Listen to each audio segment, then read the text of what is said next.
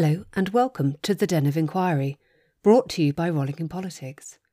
My name is Miranda Duffy, and I use the arts, poetry, and live theatre productions to start conversations with 9 to 12 year olds about big ideas such as democracy, individual liberty, the rule of law, to support critical thinking skills, and to encourage them to ask questions about the world confidently. And today we've got Carrot. Thank you for joining me, Carrot. Now, Carrot is, is 11. And we've, Hello.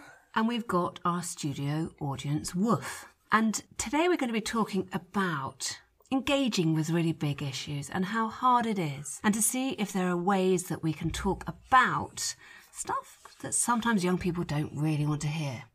So here's a poem called Talk to the Hand, because the face needs feeding, by me, Miranda Duffy. Exactly, see? Gap in our lives that I just can't fill. With COVID came lockdown. Who'll pay this fast bill? Is that what you meant? For hunger is real, with food banks the source of the day's only meal. Oh, that kind of gap. Not global disease? The answer to your gap is pasta and cheese. But now that we're on it, this knowledge is key, for what happens next is the stuff of history. We'll all get through this, but how is unclear. I can't tell you what you are hoping to hear. I don't have the answers, but neither do they. Pandemic's not over, it's not gone away. Still, the woods are bigger than we ever knew. The arguments are comparatively few. You eat a lot, all of you, but I was shocked to be crying too. For toddlers trapped with no outdoor space, our privacy lost to a database.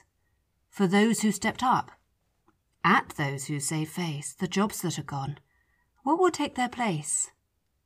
Yes, we're still on this. The gap needs filling. I know it's not easy, sheer magnitude's chilling. The debt must make sense to your generation. This sacrifice made for the health of the nation. For you'll be paying for it, not just me. The billions borrowed won't come for free. Kids, listen please, for I have to confess. Your mother, who loves you, feels powerless. So this is a conversational poem. Who do you think the conversation is between? The mother and the children. The mother is explaining to the children what's going on with the pandemic, and while the uh, the children or child just wants food. um, Does this ring The- any bells by any chance? no, of course not. uh, and um, the child is just going, "I want food," but and the mother is trying to tell them there's something a lot bigger than that going on, and I don't know what to do about it. Well, spot on. That's brilliant. So why don't you read, please, up to the stuff of history? Okay. See, there's this gap in our life that I just can't fill. With COVID came lockdown. Who pay this vast bill? Is that what you meant? For hunger is real. With food banks the source of their day's only meal. Oh, that kind of gap. Not global disease. The answer to your gap is pasta and cheese. But now that we're on it, this knowledge is key. For what happens next is the stuff of history. Good, well done. And there's a full stop at the end of history, isn't there? So why do you think this knowledge is key? And why is it the stuff of history? It's because it's an eventful time. You wouldn't go back a hundred years ago and then study what they were doing, um, having for breakfast. If you were a historian, you'd be you'd be quite interested in significant events. And this is pretty big, isn't it? It's pretty significant. hmm In the future, people might think, well, that's not significant, but then again, they might. It's more likely that they'll go, oh, that was a pretty significant event. It's, it is historic, it's unprecedented in our time, and certainly we've had the biggest level of restrictions and laws imposed on us since the Second World War. So, this is certainly something that's beyond generational. It is the stuff of history, and how we recover from it or what happens next is going to be carefully analysed. So, could you please read the next four lines until the next full stop? We'll all get through this, but how is unclear. I can't tell you what you are hoping to hear. I don't have the answers, but neither do they. The pandemic's not over.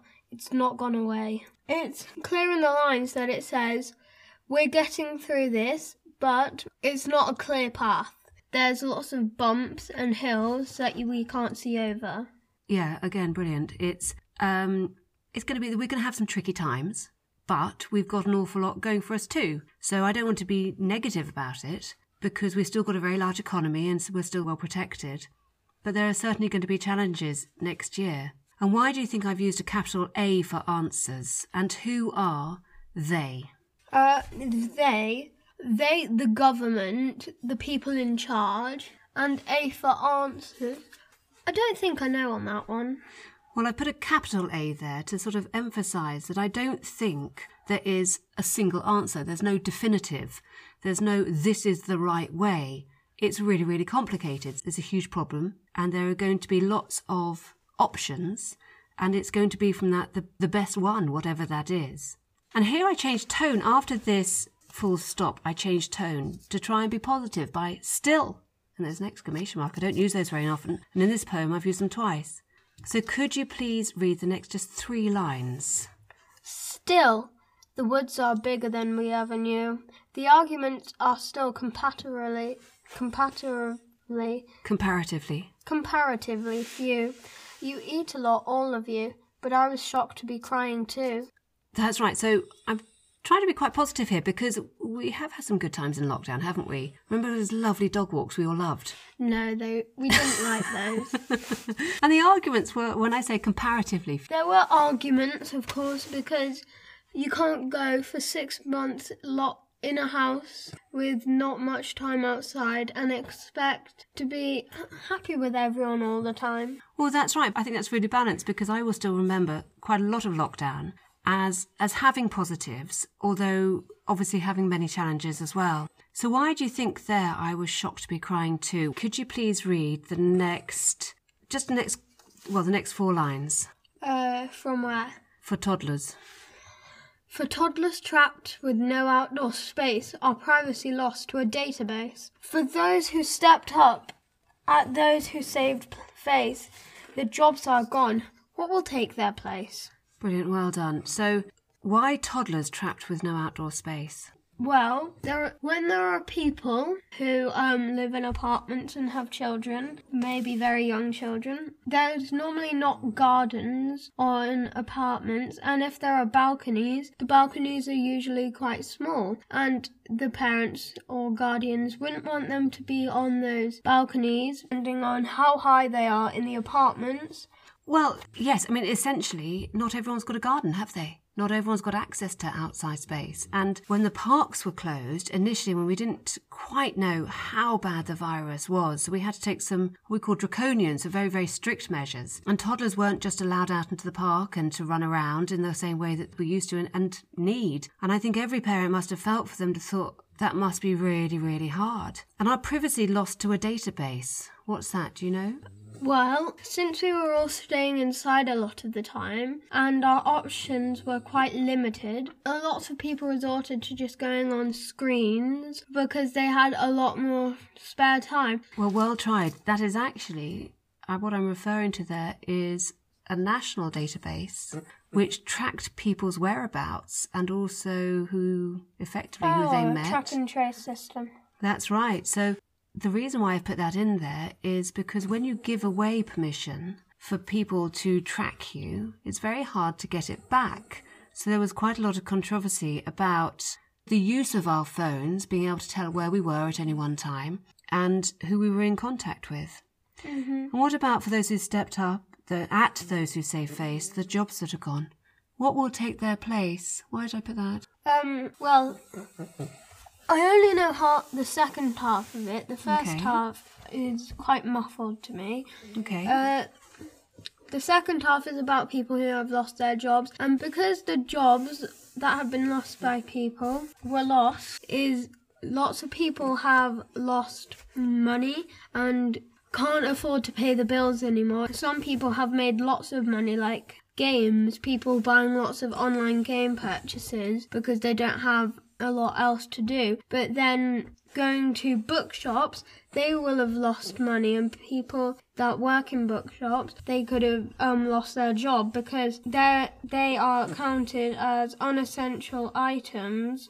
Well, well done. That's exactly it. So there are going to be a lot of jobs, particularly on the high street, which are now threatened, sadly. And how do you think people feel when they lose their jobs or when they feel their business is threatened? It would be, it would be incredibly scary thinking I have a secure job, but I might lose that um that secure place. So a lot of fear, that's right. So now I change, I put a question mark there, and on the next lines, I try to lift the tone a bit to say, yes, we're still on this. The gap needs filling. I know it's not easy, sheer magnitudes, chilling. The debt must make sense to your generation. This sacrifice made for the health of the nation. For you'll be paying for it, not just me. The billions borrowed won't come for free. Another full stop at the end of that. Why do you think I'm urging you to engage and to understand and to listen to it? Why do you think the debt must make sense to your generation? because uh, it, it must have cost billions, trillions even, just to put research into finding a vaccine for COVID. But they can't take that from people and decide that they're not giving anything back in return. They have to, there is a huge debt that's going to come, and they're going to have to find a way to repay it. Well, that's it. So, what we're going to see next year, the start of next year, are again changes. And I think it's easier to understand those changes and not necessarily accept them, but to question them if we understand the source of the debt, the reason why the money was taken out in the first place, because it might change our attitudes to, for, you know, how we repay it. Mm-hmm. And when I put at the last two lines, and I'm almost pleading, kids, listen please, for I have to confess, your mother who loves you feels powerless. How does it make you feel that I've admitted that I feel powerless against this level of debt? It gives you a feel of how small you are in the universe because you can't really do anything about it. You don't have enough money to repay this back.